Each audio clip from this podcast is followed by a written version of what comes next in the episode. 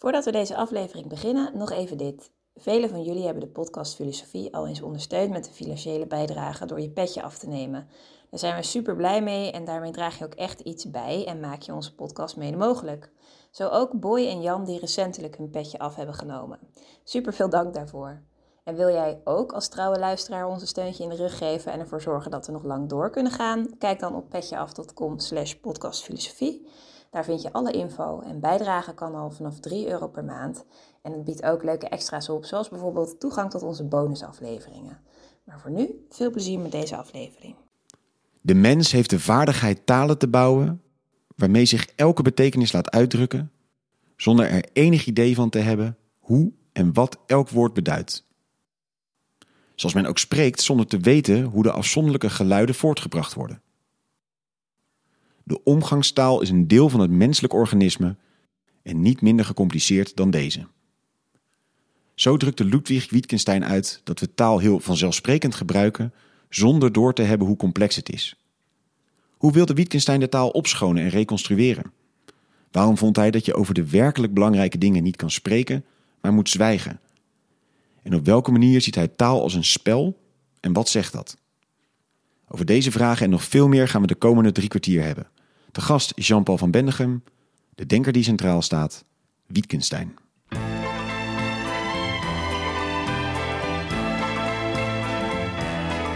Vers les docks où le poids et l'ennui me courbent le dos. Ils arrivent. Dag, goed dat je weer luistert naar een nieuwe aflevering van de podcast Filosofie van het Centre Erasme. School voor Filosofie in Zuid-Frankrijk, Vlaanderen en Nederland. Mijn naam is Allard Amelink. Het concept van de podcast is inmiddels wel bekend. Een hoofdgast, een presentator en een sidekick. En in 45 minuten duiken we in het denken van één filosoof. Vandaag zit naast mij Letitia Hoebe. Hoi Allard. En we gaan een bijzondere aflevering tegemoet over Wittgenstein. En dat, uh, hem gaan we bespreken met Jean-Paul van Bendegem, filosoof die opgeleid is als wiskundige. Ja. Hij is emeritus hoogleraar aan de Vrije Universiteit Brussel. Hij promoveerde in 1983 in de filosofie over het concept oneindigheid in de wiskunde. En zijn onderzoek richt zich op de grondslagen en filosofie van de wiskunde en logica. Jean-Paul, welkom in de podcast. Dank u. Zoals gezegd, we gaan het hebben over Wittgenstein. Een buitengewoon uh, bekende filosoof en een, uh, denk ik ook, weet je, qua complexiteit ook wel een beruchte filosoof. Dus het belooft een interessante aflevering te worden. Hij was een Oostenrijk-Britse filosoof, geboren in 1889 in Wenen. Hij was opgeleid als ingenieur, maar ging in 1911 in Cambridge in de leer bij Bertrand Russell. In 1921 verscheen zijn Tractatus Logico Philosophicus. Hierna werkte Wittgenstein als leraar op een lagere school en ook een half jaar als tuinman in een klooster. En hij overwoog zelfs om nog in te treden in dat klooster. Wittgenstein is bekend geworden om zijn bijdrage aan de taalfilosofie en aan de grondslagen van de logica. En wordt gezien als een van de belangrijkste filosofen van de 20e eeuw. Uiteindelijk overlijdt hij in 1951 in Cambridge. En uh, Jean-Paul, een van de bekende dingen van Wittgenstein is denk ik ook wel, het gaat vaak over Wittgenstein 1 en Wittgenstein 2. Met dan die tuinman uh, en uh, leraarfase daartussenin, zeg maar, als een breuk. Is dat terecht dat we over 1 en 2 praten en moeten we dat ook in deze podcast doen? Of hoe kijk je daarnaar? Wel, al naar gelang wie hier nu op mijn plaats zou zitten, kan je het ene of het andere antwoord krijgen. Waarmee ik bedoel dat er nog altijd evenveel filosofen zijn die benadrukken je moet uh, een opdeling maken. De contrasten tussen 1 en 2 zijn dermate groot. Dat kan je niet aan elkaar lijmen. want 1 en 2 sureert uiteraard dat. Ik bedoel, ja. ofwel is het 1 ofwel is het 2. De andere groep is dan eerder een groep die zal spreken over de vroege, of vroegere en de latere Wittgenstein. Precies om die continuïteit te beklemtonen. Om aan te geven dat ja, hij heeft wel een enorme ontwikkeling doorgemaakt. Ik bedoel, je zal het centrale werk uit het, dus voor mij dan vroegere periode, zijn het de Tractatus Logico Philosophicus, ga je nooit verwarren met uh, een van de kernwerken uit de latere periode, namelijk de filosofische onderzoekingen. De filosofische mm -hmm. onderzoekingen. Uh, dat kan je niet verwarren met elkaar. Maar tegelijkertijd, wie er aandacht voor heeft, denk ik toch, ziet de overeenkomsten. En dus in die zin wordt de continuïteit uh, beklemtoond. En uiteraard, als je twee hoofdstromingen hebt, dan moet je altijd een paar kleine nevenstroompjes ook hebben. Er zijn ook filosofen die uh, oordelen dat het beter is om niet van 1 en 2 te spreken, maar van 1, 2 en 3. En zelfs hele harde enthousiastelingen. nog wat complexer ja, te maken. Van 1, 2, 3 en 4. En dat, voilà, dus, uh... okay, heel goed. Nou, we gaan het dan gewoon over Wittgenstein hebben. En hij heeft een vroege en een latere periode. Um, wat is de continuïteit of wat is het grote project van Wittgenstein? Um, in de vroege periode, uh, als je daar moet een label op plakken, een etiket, dan uh, zou ik het omschrijven als de reconstructieperiode. Heel eenvoudig geformuleerd, je kijkt naar de omgangstaal die wij delen met elkaar. Uh, dat is een bijzonder complex gegeven. Dat, dat, dat mogen duidelijk zijn. Als, als, als, je maar even stilstaat, je moet het eens een halve dag proberen hoe mensen praten tegen jou, hoe zij ideeën uitdrukken. Dan, dan, dan, dan, dan, val je van de ene verbazing in de andere. Iemand die mij vraagt: uh, heb, je, uh, heb je de tijd? Ja, wat, is dat niet voor een vraag? Ik heb uiteraard de tijd niet. Uh, waar zou ik die moeten bewaren? Was dat nu voor, voor, een, voor een totaal onzinnige vraag om mij te stellen? Maar toch weten we wat er, wat er bedoeld wordt. Als iemand vraagt, weet jij hoe laat het is? Ja, dan moet je ja of nee antwoorden. Als je de vraag letterlijk neemt. Maar dat doen we niet. Dus hoe kan dat nu? Maar het werkt, ja. Maar het genereert ook ongelooflijk veel misverstanden. En dus voordat je het weet, zijn filosofen bezig over het niets. En hebben heel diepzinnige gedachten over het niets. En dan zegt iemand, maar bestaat het niets? Wat is dat voor, voor onzin? Als het, uh, als het iets, iets is, dan is het niets iets. En dan, dan heeft dat heeft toch geen zin? Dus ja, dan, dan moet je al poëtisch worden en woorden bedenken zoals het niets nietst. Dat is niets, nicht het. Bij, bij Heidegger. Oh, mooi wel, maar wat betekent dat allemaal? En dan zegt Wittgenstein in de vroege periode, we moeten eens uh, grote opkuis houden. Wat zou nu een, hoe zou een taal er moeten uitzien die vrij is van misverstanden, waarin wat we uitdrukken maar op één enkele manier kan uitgedrukt worden? Wanneer iemand twijfels heeft, je kunt zeggen, kijk, voer deze analyse uit en dan zal je zien of wat er gezegd geweest is betekenis heeft en als het betekenis heeft, welke betekenis het heeft. Klaar. Dat is natuurlijk, uh, ja... Uh, dat is een, een, een, een, pracht van een droom. En, en de ja, tractatus is dat. Alle, alle uh, ambiguïteit en complexiteit moeten gewoon uit. Gewoon ja. uh, logisch. heldere taal. Eén ja. ding betekent één ding. En, en, ja. en je kan ook zeggen dat is een manier van de, de tractatus te lezen... dat het ook een bevrijding van de taal is. Want wat hij uiteindelijk laat zien is hoe weinig je nog kunt doen met taal. Uh, het komt erop neer dat je met taal feiten kunt uitdrukken. Dat je een beeld kunt geven van een feit. Uh, de koffiekop staat op tafel. Goed. En dat je dan met logische bewerkingen uh, complexere dingen kunt zeggen. De koffiekop staat op de tafel en het is zaterdag. heb je het woordje en. En that's it. Over meer kan je niet praten. Dus met andere woorden, elk interessant filosofisch probleem verdwijnt maar waarom kun je niet over andere dingen praten dan die verifieerbare, tastbare dingen? Omdat je geen standaard meer hebt. Uh, als je een, een, zin uitspreekt, dan is die zin een beeld van een feit. Het geeft dat feit weer. En uit de overeenstemming eh, van de elementen in het beeld met de elementen in het feit kan je vaststellen: aha, inderdaad, dit is een beeld van dat feit. Deze zin drukt dat feit uit. Uh, je hebt een gelijkvormigheid, zoals hij het dan uitdrukt. Is er geen feit, ja, dan heb je geen enkele toetssteen meer.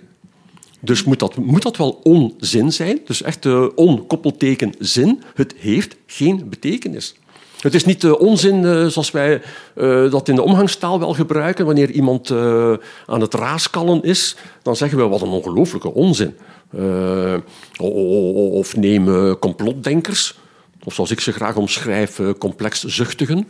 Uh, als iemand drankzuchtig is, kan je complotzuchtig zijn. Uh, dan kan je zeggen, maar dat is totale onzin. Dat is niet het idee. Het is werkelijke onzin in de betekenis dat je hebt niks om naar te verwijzen. Het, het refereert niet aan iets in de, in de werkelijkheid. Precies. Of, en sterker nog, niet aan iets wat concreet voorhanden is. Ja, ja. En dus dan is zijn antwoord, dan moet je erover zwijgen. Dat is het, het beste wat, dat is het enige wat je kan doen. Omdat het anders te veel misverstanden veroorzaakt. Exact. Ja. ja. Maar tegelijkertijd schrijft hij wel in de Tractatus, en dan voel je al de latere Wittgenstein komen. Hij zegt, en wanneer al deze problemen, dus de filosofische problemen, wanneer deze eindelijk opgelost zijn, zullen we zien hoe weinig we hebben verricht.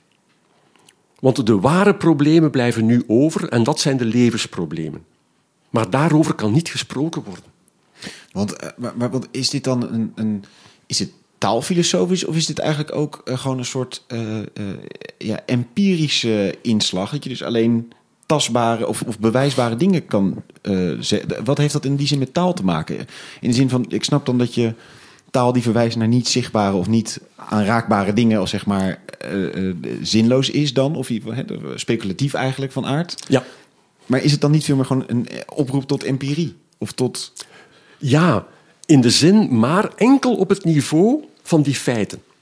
Dus voor de basiszinnen, daar heb je een koppeling met eh, de feiten. Maar zodra je nu van, eh, zodra je die basiszinnen hebt en je bouwt nu complexere zinnen op, dat gebeurt enkel en alleen in de taal. Vanaf dat moment mag je uiteindelijk de wereld vergeten. Je hebt aan de taal genoeg. En hij gebruikt ook de metafoor van de spiegel. De, taal is de spiegel van de wereld, maar als dat zo zou zijn, heb je die wereld niet meer nodig. De taal volstaat. En dat is een van de basisgedachten in de taalfilosofie, eh, die zeker in de beginperiode heel sterk aanwezig is geweest. Ik hoef niet meer naar de wereld te kijken. Ik heb aan taal genoeg. Als ik de taal goed ontleed, dan zal de wereld, ik zou bijna durven poëtisch eh, zeggen, dan zal de wereld eh, uit die taal opdoemen. Je zal die wereld tevoorschijn zien komen, maar ik ga niet zeggen dat het een neveneffect is, maar het scheelt niet veel hoor. Het is, eh, je hebt aan de taal genoeg. Maar in welke zin heb je dan eraan genoeg? Dus je, je, je kunt spreken over de werkelijkheid zonder dat je die werkelijkheid nodig hebt. Omdat je weet, als het er zou op aankomen, kan ik altijd de toets uitvoeren. Ja, dus die hou je achter de hand, zeg maar. Ja, maar daar hoef je niet meer naar te kijken. Nee, dat is klaar. En wanneer wordt het interessant? Wanneer ik met die basiszinnen complexere dingen kan uitdrukken. Maar dat is een probleem binnen de taal zelf. Eh, en dus vanaf dat moment eh, kan ik dat rustig vergeten. Eh, dus achter de hand houden is, is misschien wel dat is, effectief een heel mooie uitdrukking om dat weer te geven. Het is niet dat het weg is, maar je hebt het niet meer nodig.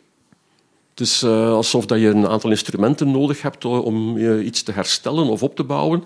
En dat je merkt dat je dat ene ding even nodig hebt in het begin om eh, de zaak klaar voor te bereiden. En dat je nadien dat ding helemaal niet meer nodig hebt. Dat je alleen met de andere instrumenten verder gaat.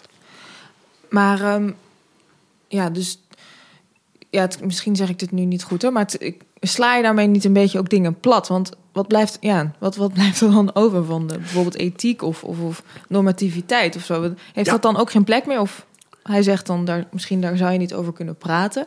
Maar wat, wat blijft daar dan van over? Ja, schitterend, want dat is een, een belangrijk... Ja, ja, nee, nee, nee. nee. Dat is eh, naar, het, eh, naar het einde toe van de tractatus gaat hij precies op die vraag in. Ja, want sorry, want om dat heel even terug te pakken, want, want van Ja. alles waar je inderdaad niet over kan spreken, daarvan over, daar moet je over zwijgen, is zo'n bekende uitspraak van hem. Dat, Ja, De, de slotzin. ja, precies. Ja. En dat is dan, en jouw vraag terecht dan van volgens Ja. Dus het eh, Ja. idee is, moet, moet wel duidelijk zijn. Eh, wat hij zegt is, eh, het is niet dat die problemen zouden verdwijnen. Die problemen blijven bestaan, alleen eh, trap niet in de val of weersta de verleiding om daarvoor taal te willen gebruiken. Zoek naar andere manieren om dat te doen. En bijvoorbeeld in het ethische, dat is eh, heel merkwaardig om- hem dat te zien neerschrijven. Eh, het ethische moet in de handeling gelegen zijn. Ja. Dus niet in wat je erover zegt. eh, dus niet zeggen, jij moogt niet stelen. Dat moet je niet doen. Als je iemand iets ziet stelen, dan moet je tussenkomen. En als jij van oordeel bent dat stelen in bepaalde omstandigheden veroorloofd is, dan moet je een gebaar maken, hè, de duim eh, in, de, in de, de hoogte houden om te zeggen, prima gedaan jongen. Dat, eh, eh, maar als je het afkeurt, dan moet je een aangepaste eh, houding aannemen en bijvoorbeeld Maar- maar- het gestolene afnemen eh, enzovoorts. Maar je kan er niet over praten. Nee. Er zijn geen woorden voor. Nee. Dus de tien geboden betekenen niks, zoals die in de Bijbel staan neergeschreven. Daar ben je niks mee. Maar je kan het wel in jou opnemen door bijvoorbeeld te kijken naar iemand die je zeer erg waardeert en je oordeelt, goh, zoals die in het leven staat, dat is eigenlijk wel mooi. Ik kopieer het gedrag van die persoon. Je kan rolmodellen hebben. Dus eh, Jezus kan zonder probleem nog altijd een eh, rolmodel zijn. Maar de woorden die in de evangeliën staan, daar ben je dus voor het grootste gedeelte niks mee. Maar eh, eh, hoe kunnen... Ik vind het eh, lastig te, te vatten, maar want hoe kunnen nou de tien geboden... Ik snap zo van dat ze, ze verwijzen niet naar iets... Enerzijds niet naar iets concreets. Hè. Gij zult niet doodslaan, kun je niet in die zin, in absolute zin zien. Ja. Maar de praktische toepassing van niet doodslaan kun je wel zien. Dus, dus dan is die er toch... Verwijst het eigenlijk wel naar iets toch reëels? Ja, ja, ja. ja. Maar de- Al- al- alleen je mag de taal niet gebruiken om daar een uitdrukking aan te geven. Het moet in de handeling liggen. Maar, waar, maar het zeggen dat je niet mag moorden is, kan toch best een nuttige uitspraak zijn om te doen? Als je, maar, eh, eh, als je dan het voldoende besef hebt dat je eigenlijk betekenisloos aan het spreken bent, maar dat die zin op dat moment een rol vervult, zoals bijvoorbeeld in een of andere ritueel. En trouwens, in zijn later periode zal hij daar ook eh, over schrijven, hè, over het, eh, eh, het verrichten van handelingen in rituelen. Neem nu bijvoorbeeld in de Rooms-Katholieke Kerk een bepaald moment in, in de mis is de transubstantiatie. Eh, het brood verandert in het lichaam van Christus. Ja, dan, dan schrijft Wittgenstein zelf: Het zou natuurlijk waanzinnig zijn om als iemand de, kerk buiten komt na die mis, om dan te vragen: En dacht je nu werkelijk dat dat brood, dat dan nu het lichaam van. Maar fijn, dat kunnen je toch niet menen? Weet je dan niks van scheikunde? Wat? Eh, ja, dan, dan, zou het, dan is het normaal dat die andere persoon eh, reageert met de opmerking: Ik denk echt dat je er werkelijk geen bal van snapt.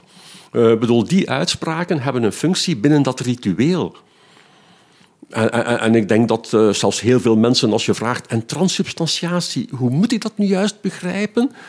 Dan zullen ze zeggen, ja, ja, maar ja, dat brood verandert in het lichaam. Hè. Ik bedoel, ja, maar hoe moet ik me dan- dat nu voorstellen? Eh, Verandert dat scheikundig dan? Nee, ja. dat- dat- bedoel, eh, als ik bij de bakker moet ik dan vragen, ja, maar is dat brood dat kan getransubstantieerd worden of niet? Want ik wil toch niet 's morgens een sneetje brood nemen en denken van, oh, het is weer het lichaam, zeg. Wat, eh, Ik wilde vandaag neem toch. vegetarisch eten. Ja, Ja, ja, precies. Ja, ja. En dat zou... eh neem toch, uiteraard niet. Nee, maar hier Eh, snap ik hem dan dat hij in die, in die rieten dan een logische plek krijgt. En dat het in, voor de rest een, misschien een betekenisloze zin is. Maar in die context, In die context, krijgt hij ja, ja. precies. Voilà. Maar hoe zit het dan bijvoorbeeld met dus een ethisch eh, uitspraak? Van dus je moet niet moorden of roepen naar iemand. Of hey, doe eens niet. Of zo. Ja. Weet ik dat, dat of zijn... een wet bijvoorbeeld, dat vraag ik me ook af.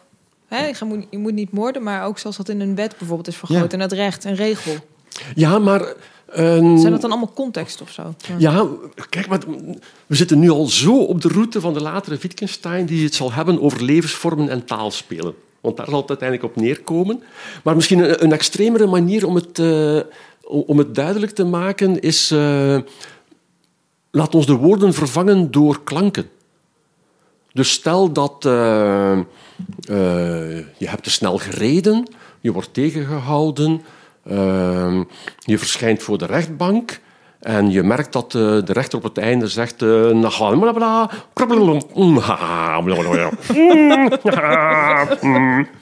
En dan weet je, oh shit, 150 euro.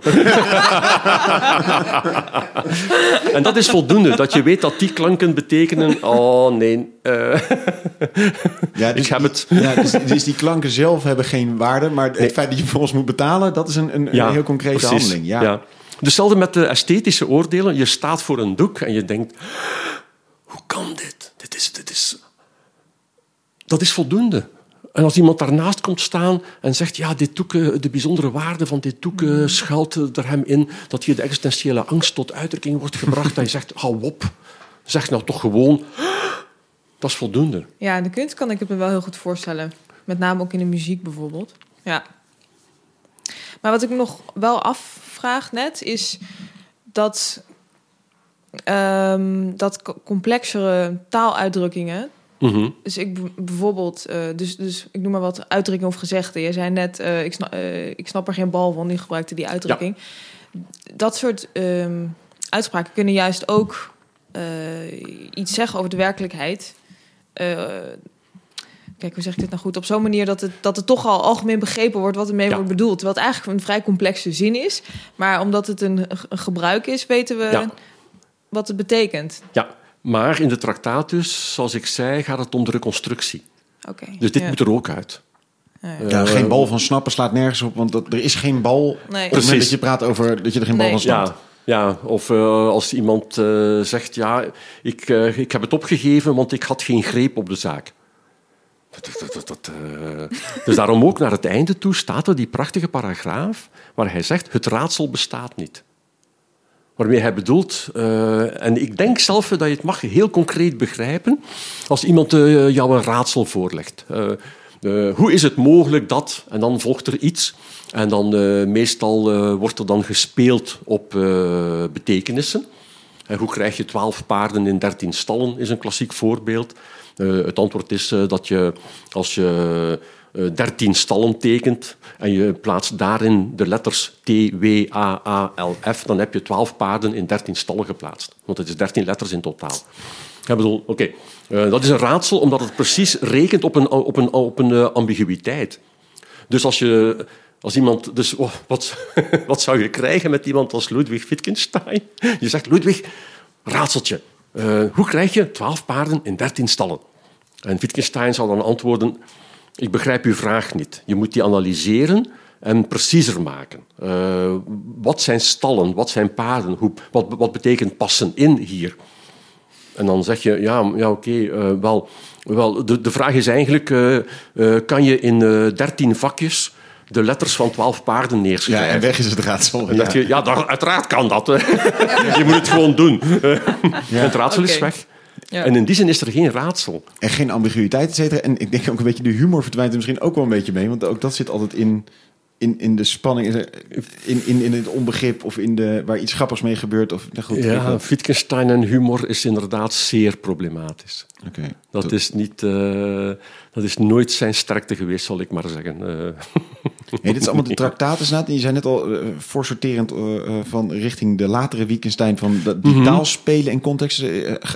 borduurt hij eigenlijk voort op deze opschoning? Gaat hij proberen daar toch verder wat mee te doen? Of, hoe, hoe gaat ja, dat verder? om, om het terug te brengen tot de kern van de zaak. de reconstructiepoging van de tractatus heeft die basis van de elementaire feiten en de zinnen die we gebruiken om die feiten weer te geven. Maar om zeker te zijn dat als ik een zin uitspreek en je analyseert die zin, om zeker te zijn dat je moet uitkomen op één en slechts één eh, analyse, met andere woorden, deze zin als ik die herleid, dan eh, kan het alleen maar dat zijn. De, eh, de koffiekop staat op tafel. Ja, als ik zou in een lyrische bui zijn en ik zeg, oh, wat een ongelooflijk gebeuren dat wederom deze tafel versierd wordt door dit eh, hoogtepunt uit de klei-keramische ontwikkeling, namelijk de koffiekop, dan zeg je, stop, stop, stop. Eh, dat mag weg, dat mogen we schrappen, wat houden we over? De koffiekop staat op tafel, prima. Eh, tafel, koffiekop, passen op. Dat is wat je net hebt gezegd, dat stemt mooi overeen, klaar. Alleen, je moet kunnen stoppen op een grondniveau. Bedoel, als ik die koffiekop nu nog verder kan analyseren in eh, het oor van de koffiekop, eh, de buitenkant, de binnenkant, dan denk je, ja, nee, hmm, eh, want, want dan kunnen feiten be- eh, elkaar beïnvloeden enzovoorts. En dat, wil- dat, dat, dat wilde hij niet hebben. Je moet een basis hebben. Maar hij is er nooit in geslaagd om te specifieren hoe die basis eruit ziet. Het kan dus niet gaan over koffiekoppen en tafels, want dat zijn veel te complexe voorwerpen. Maar evenmin kan je zeggen, ja, maar wacht eens even, in de natuurkunde praten we toch over eh, elementaire deeltjes. Quarks en eh, fotonen en wat nog niet allemaal. Dan zeg je, ja, dat kan misschien wel zijn. Maar dan eh, wil ik er niet aan beginnen om de zin, de koffiekop staat op tafel, in die taal uit te drukken. Nee, want, ze praten over de atomen, doen dit in de quarks, dat, dat, dat, Nee, daar kun je niet meer praten. Nee. En dus dat is niet gelukt. En dus ja, heeft hij toch moeten die poging dan opgeven. Eh, ook omdat de critici zeiden, ja, maar Wittgenstein, je moet ons nu toch wel zeggen Wat zijn die elementaire voorwerpen, die basisvoorwerpen? Welke zijn, uh, zijn die? En daaruit begreep hij dan dat, oké, dat is het eerste probleem. Het tweede probleem is ja, wat met die handelingen die mensen stellen, waarin ze een talig gedrag vertonen, uh, maar waar het duidelijk is dat je niet de overeenkomst hebt tussen het beeld en het feit. En uh, uh, het verhaal wil dat het econoom Schraffa, die ook in Cambridge zat toen, zou geweest zijn, Itali Italiaanse afkomst, en die het gebaar maakte wat overeenstemt met bij ons de middelvinger opsteken. hier is het een gebaar waarbij je wrijft over de onderkant van de kin uh, voorwaarts. Ja. Uh, dat is eigenlijk uh, behoorlijk beledigend. en dan zei, vroeg Schraffa, en waar zit hier nu de overeenkomst? Want als ik dat gebaar maak, kan u verzekeren, in Italië begrijpen ze zeer goed wat ik aan het doen ben. dus het wordt wel degelijk begrepen, maar waar is hier de overeenkomst? En dus in die zin heeft hij toen begrepen, oei, de reconstructie is niet gelukt. Maar zo, en dat tweede punt is dan dus, je, je kunt dingen niet talig uitdrukken die wel een betekenis hebben. Of wat is dan dat punt van het gebaar? De gebaar betekent niks, wel, ook weer wel. Ja, dus uh, dit werkt op een of andere manier. En dat kan, kon hij niet uitleggen ja, met dus- de reconstructie van de, van de oh, tractatus. Ja. ja. dus met de overeenkomst bedoelde hij, wat is de overeenkomst tussen uh, dit gebaar en de betekenis? Ja. In de realiteit. In de realiteit, precies. En die is er wel, want het wordt begrepen. Ja, ja. ja. En, en, en uh, wel met de, de, fameuze middelvinger opsteken. Ja. Uh, ik heb daar nu van een collega op de universiteit, nota bene, een verfijning van geleerd, waarvan je denkt, ja, ik begrijp perfect wat er nu bedoeld wordt, maar wat is de link tussen het gebaar dat je doet, de gebaren die je stelt, en die betekenis? Hoe is dat tot stand gekomen? Ja. Het gaat, komt erop neer dat, ik probeer, probeer het nu zo plastisch mogelijk te beschrijven, uh, eh, in, in, eh, in klank. je hebt de gesloten vuist.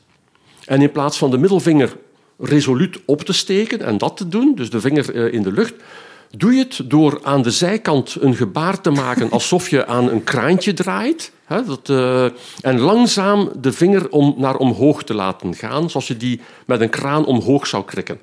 En uh, als je het nog extra in de verf wil zetten, dan maak je nog het geluid erbij.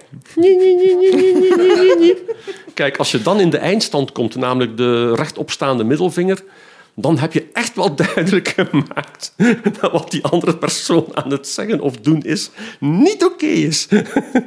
maar dat gebaar, waarom, wat is nu de toegevoegde betekenis door die beweging te vertragen? En het dan te doen uitschijnen dat je een apparaat nodig hebt, een kraan van een of andere vorm, om die vinger omhoog te hebben. Bedoel, dus, en dat paste dus niet in het denken van Wittgenstein, nee, nee, dat, geen plek. In de reconstructie had dat absoluut geen plaats. Maar hij realiseerde zich wel, ja, maar ik kan mij ook niet, één, ik kan mij niet permitteren om nu te zeggen, ja, maar wacht nog even, de ideale taal komt eraan. Eh, ik denk wel dat hij uh, al doorhad, want uh, een van zijn latere publicaties, het zijn er niet veel, maar hij, hij heeft nog in een kort artikeltje uh, proberen antwoorden op een aantal critici. Hm. Dus hij had nog wel het idee, ik kan die uh, reconstructiepoging, ik kan die nog redden. maar dan langzamerhand is, zich, is hij zich gaan realiseren, ik heb eigenlijk niet veel keuze.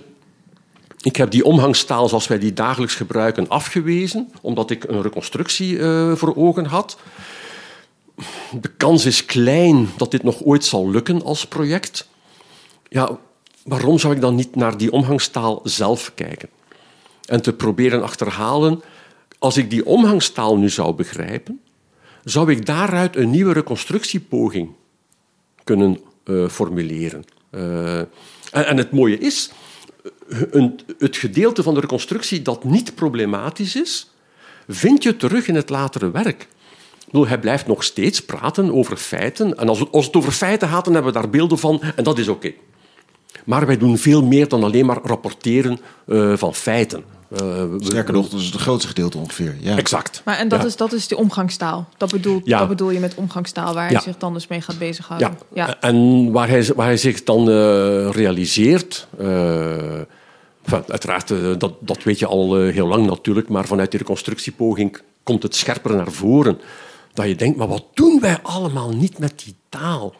We drukken beloftes uit in taal, eh, we geven instructies eh, in taal, we, bevelen, we verbieden, eh, we drukken gevoelens uit. Dit is zo waanzinnig rijk. Dat proberen te inventariseren, dat lijkt een onmogelijkheid. En vrij vroeg in de logische, in de, zeg ik nu, in de filosofische onderzoekingen, pardon, de filosofische onderzoekingen, presenteert hij dat prachtige voorbeeld van een bouwwerf. Als je op een bouwwerf uh, staat en je ziet hoe die uh, mensen op die op de werf aan het bouwen zijn, hoe zij taal gebruiken. Ja, dat is, daar wordt zelden een volzin uitgesproken. Uh, dat, daar wordt zelden gevraagd: uh, Hallo, ik uh, merk nu dat ik een zekere nood heb aan nieuwe bakstenen. zou u de vriendelijkheid willen hebben om mij nog een aantal bakstenen te willen halen, alstublieft? Liefst van het type dat, zo, zo, zo, zo, zo en zo. Nee, dan, dan roept hij naar beneden, naar de handlanger: Bakstenen nu! En als die ziet dat hij naar de verkeerde hoop gaat, onnozelaar, de andere stapel. Ik bedoel, ja. dat zijn geen volzinnen. Maar het werkt wel. Ja. Sterker nog, misschien is het wel alleen maar, yo, dan weet je van, oké, je moet er een nieuwe lading komen. Dus dat, ja, met hele weinige klanken en gebaren en dingen kun je eigenlijk heel veel uitdrukken. En wat zegt hij daar dan over? Wat, wat, wat, is zijn observatie daarover? Hij wil daarvan de volle complexiteit snappen. Uh, en dus uh, komt hij ertoe dat, uh, en dat is een punt dat ik zeer graag verdedig, een van de cruciale kenmerken van die latere periode is niet meer dat hij een theorie voorstelt, zoals hij deed in de vroege periode, in de reconstructie, maar, uh, maar eerder uh, observaties maakt.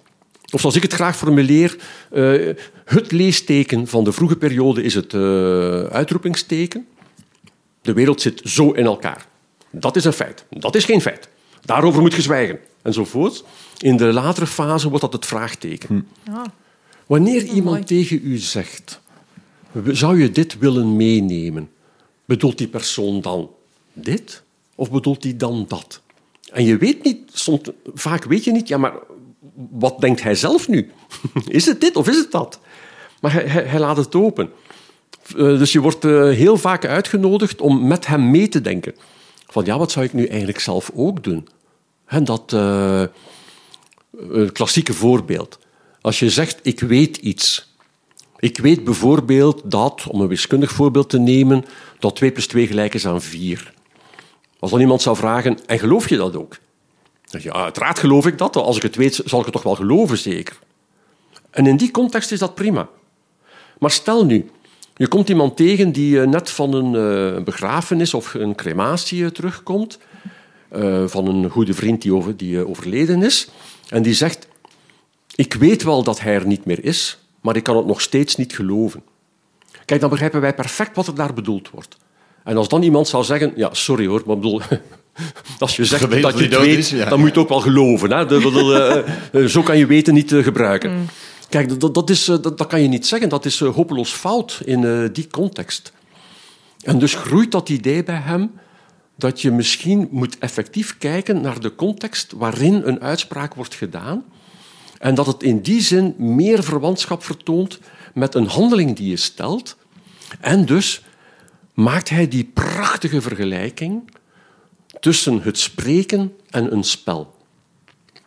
Zoals je ook in een spel weet, bedoel, je, je speelt uh, Monopoly en uh, ja, je praat over huizen en hotels. Ja, bedoel, en dit is mijn straat. En, en als je op mijn straat komt en gevangenis enzovoort.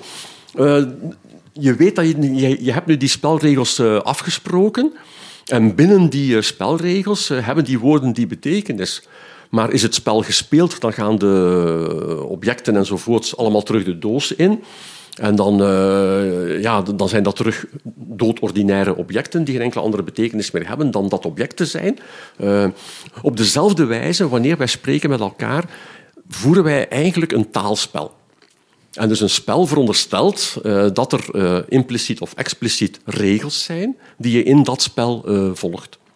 Dus als bijvoorbeeld dan in de metafoor van een vent als een boom, dat je iemand meteen terechtwijst als die zegt, ja, maar ik zou toch wel graag willen weten welke boom. Hè? Dat, dat je zegt, nee, dat zit niet in die metafoor. Dat, dat mag je niet doen. Ik bedoel, die ben je de metafoor aan het oprekken.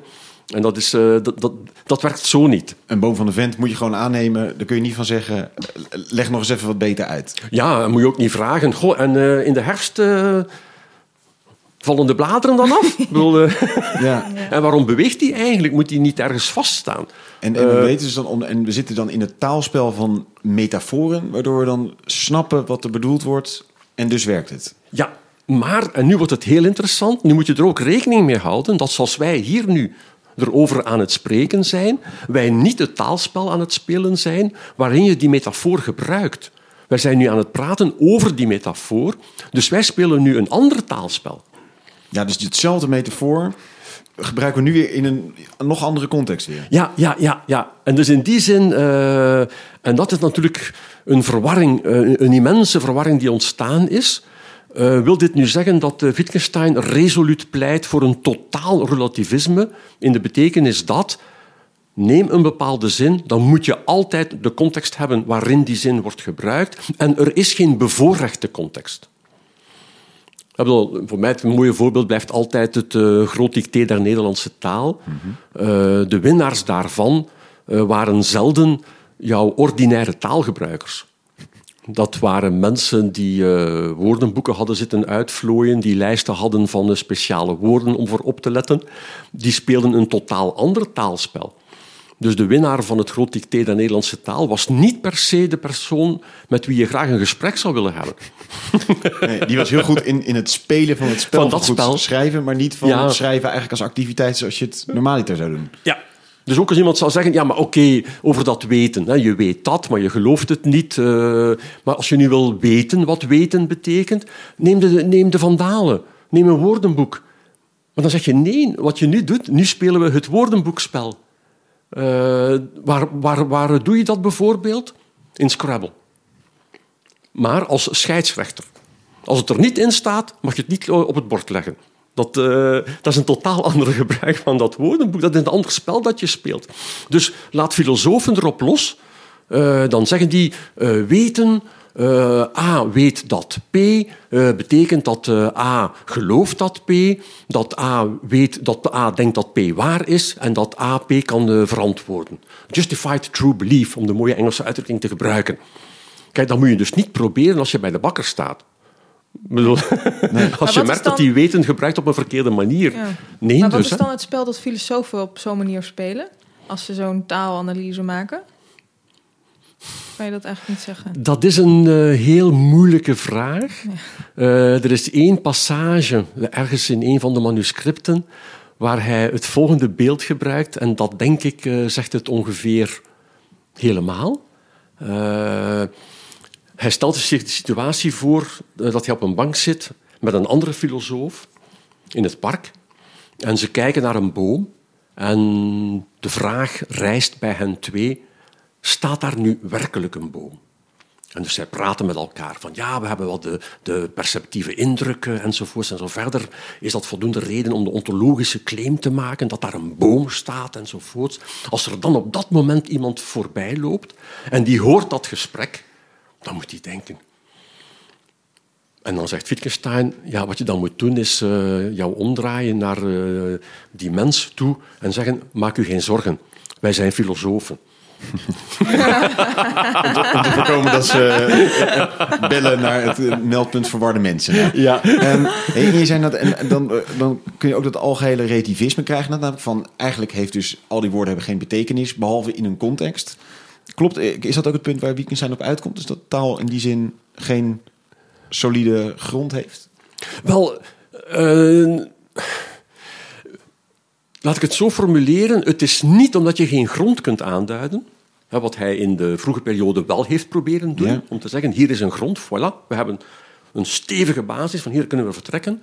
Het is niet omdat je geen grond kunt vinden, dat het daarom uh, noodzakelijkerwijze een relativistische onderneming zou moeten zijn. Uh, het is natuurlijk een feit dat je ronddraait heel vaak in cirkels, want uh, de betekenis van dat woord vanuit deze context kan je het bekijken in een andere context, die betekenis verschuift. Maar er is niks dat belet om in een andere context die twee contexten met elkaar te vergelijken. Dus de, dat, dat spel kan altijd gespeeld worden. Taalspelen kunnen ook een taalspel als onderwerp hebben. Dus uh, wij kunnen erover reflecteren. Uh, maar uh, schuiven talen in de loop der tijd, ja, uiteraard, dat doen ze. Ik bedoel, ik neem aan hoeveel woorden onze taal zijn binnengedrongen doordat bijvoorbeeld de wetenschap en technologie zich verder ontwikkelen. zet hier nu een middeleeuwer mee aan tafel ja, die snapt geen bal meer. Ook al zou die Middel-Nederlands spreken, wat waarschijnlijk toen niet Middel-Nederlands was, om te beginnen. bedoel, uh, welke taal praat u? Wel, een taal die me later uh, Middel-Nederlands zal... zal. we zijn nog niet echt aan het Nederlands toe, maar we werken er hard aan. Hoor. Vogels beginnen al eieren te leggen, dat, dat, dat gaat goed. ja, precies.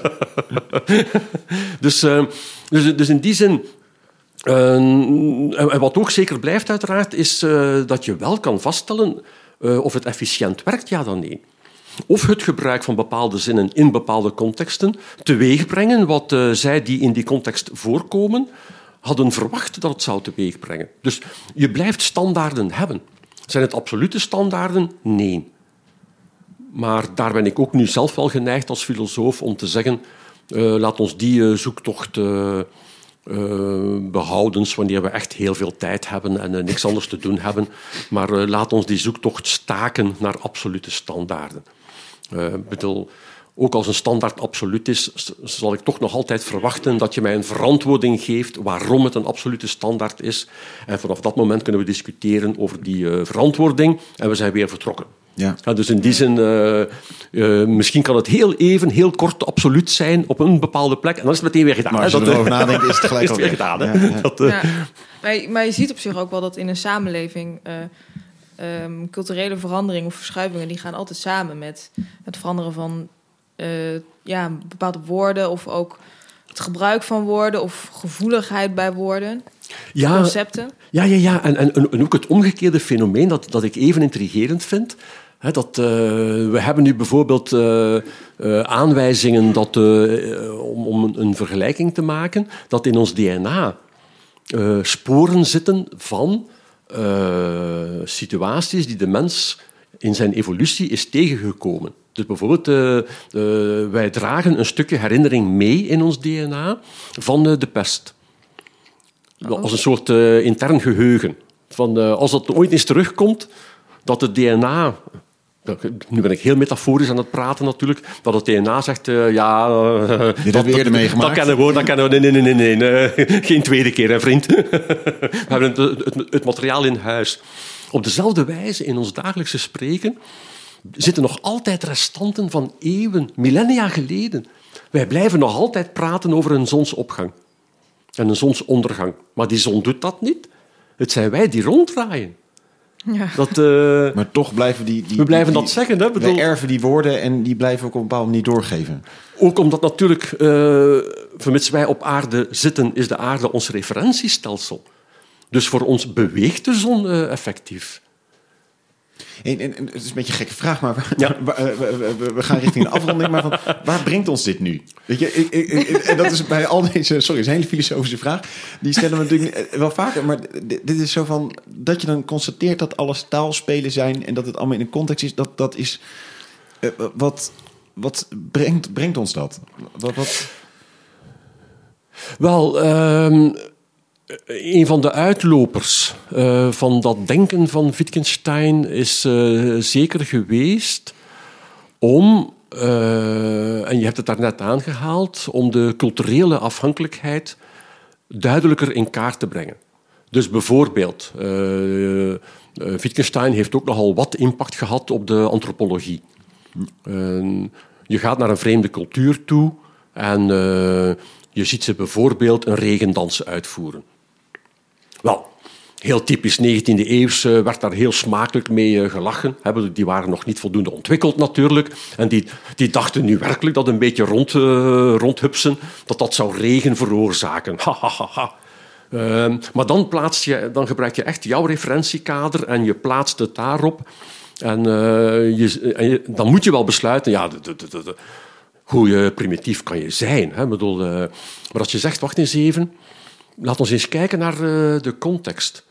Er is ongeveer geen cultuur ons bekend waar men één, een droogteseizoen kent en waar men een regendans uitvoert in het begin van het droogteseizoen. Het is altijd naar het einde toe. Dus met andere woorden, die regendans moet je niet zien in een oorzaak-gevolgrelatie. Dat zijn niet de termen om erover te spreken, maar dit is manifest een ritueel dat in wezen niet verschilt van het verbranden van kerstbomen enzovoort, om te zeggen, daar is het licht weer. Dat heeft het dezelfde functie. Dat is uh, zij die de kennis hebben, de shamanen, noem maar op, of de ouderen, uh, de ouderen die daar tenminste respect verdienen enzovoort. Daar nog wel. Uh, ja. Sorry Jean-Paul.